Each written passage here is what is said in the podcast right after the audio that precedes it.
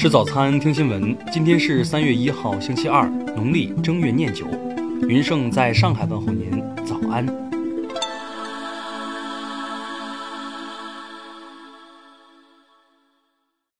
首先来关注头条消息。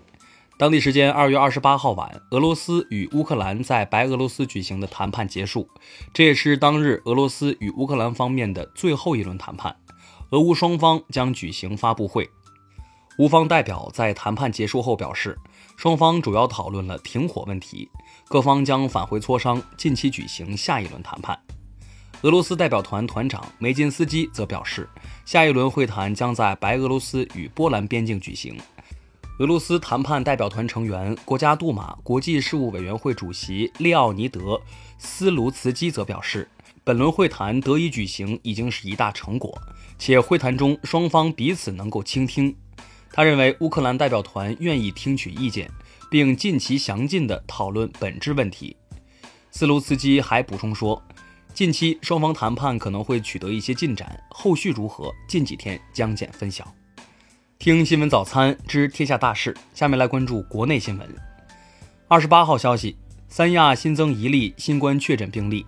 中午十二时起，三亚机场对所有出港的旅客落实四十八小时两次核酸证明查验工作。二十八号，国家统计局发布的《二零二一年国民经济和社会发展统计公报》显示，二零二一年我国人均 GDP 超八万元，超过世界人均 GDP 水平。二十八号消息，二零二一年中国男性人口比上一年减少了四十六万人。女性人口比上一年增加了九十四万人，这是中国男性人口近六十年首次减少。教育部近日消息，校外培训机构治理工作取得阶段性成效，二十五家上市公司均已完成清理整治，不再从事义务教育阶段学科类培训。中华人民共和国医师法于三月一号起施行，执业医师法同时废止。新施行的医师法规定了每年八月十九号为中国医师节。近日，人力资源和社会保障部、最高人民法院联合印发了关于劳动人事争议仲裁与诉讼衔接有关问题的意见，规范了解协议后续程序性保障，畅通劳动者维权渠道。中国驻乌克兰大使馆二十八号消息，中国驻乌克兰奥萨德总领馆正组织留学生有序撤离。二十八号，香港特区教育局局长杨润雄宣布，香港中学文凭考试四月二十二号如期开考。下面来关注国际新闻。二十八号消息，美国正在扩大对俄罗斯中央银行的制裁，将阻止美国人与他做任何交易，并冻结他在美国的任何资产。日本首相岸田文雄二十八号宣布俄罗斯的追加制裁措施，限制与俄罗斯中央银行的交易。二十八号消息，乌克兰总统泽连斯基再次要求欧盟立即根据新的特别程序接纳乌克兰。当地时间二十八号，奥地利总理内哈默表示，奥地利将为乌克兰提供人道主义援助，还将提供头盔和防护背心。内哈默同时指出，目前奥地利的天然气运输没有危险，但会尽一切努力减少对俄罗斯天然气的依赖。日本前首相安倍晋三近日在一档节目中发表危险言论，主张鉴于乌克兰危机，日本国内应该探讨与美国核共享相关问题。当地时间二十八号，俄罗斯对德国、西班牙、法国等二十三个国家关闭领空。当地时间二十八号，法国已经在昨晚冻结了俄罗斯中央银行在法全部资产。同时，法国经济部还将按照马克龙的要求，继续清查俄罗斯部分人物在法国的资产、汽车和游艇等。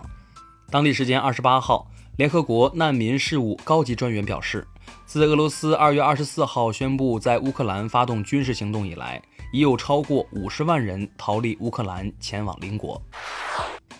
下面来关注社会民生新闻。二十八号，微博上一网友发文表示，自己右大腿骨莫名消失，医院开具的疾病诊断证明书显示，他被确诊为特发性骨溶解症，是一种罕见病。近日，两名二十岁左右男子在上海某火锅店就餐时吃出一根刀片，并向店家索赔。经警方查明，此事系两人自导自演。目前，两人因敲诈勒索行为被浦东警方依法行政拘留。南通通州区警方日前破获一起徐某某等非法制售中药案。据悉，该团伙将成本每包零点二五元的泡脚粉，经冒牌老中医包装成了治牙病的中药，售价九十九元，暴涨近四百倍。二十八号，敦煌研究所发布二零二二年莫高窟旅游开放公告。公告显示，今年莫高窟所有游客均需提前预约。近日，西南大学美术学院雕塑系讲师何某因涉嫌猥亵人体模特被警方行政拘留。校方回应称，正在对此事进行调查核实，已经停止了涉事教师的教学、科研等工作。最后来关注文化体育新闻。北京时间二月二十八号凌晨，二零二二斯诺克欧洲大师赛决赛战罢，中国小将范铮以大比分十比九战胜三号种子罗尼·奥沙利文，赢得个人职业生涯首个排名赛冠军。二十八号下午，北京二零二二冬残奥会火种采集仪式在英国斯托克曼德维尔体育场举行。二十八号，上海女足官方宣布四位球员加盟球队，分别是朱玉。娜塔莉亚、肖梓彤、王彦文，全俄盲人运动联合会高山滑雪主教练娜塔莉亚·布鲁索娃二十八号表示，俄奥委会队的高山滑雪运动员已经抵达中国，并开始冬残奥会的赛前训练。以上就是今天新闻早餐的全部内容，咱们明天不见不散。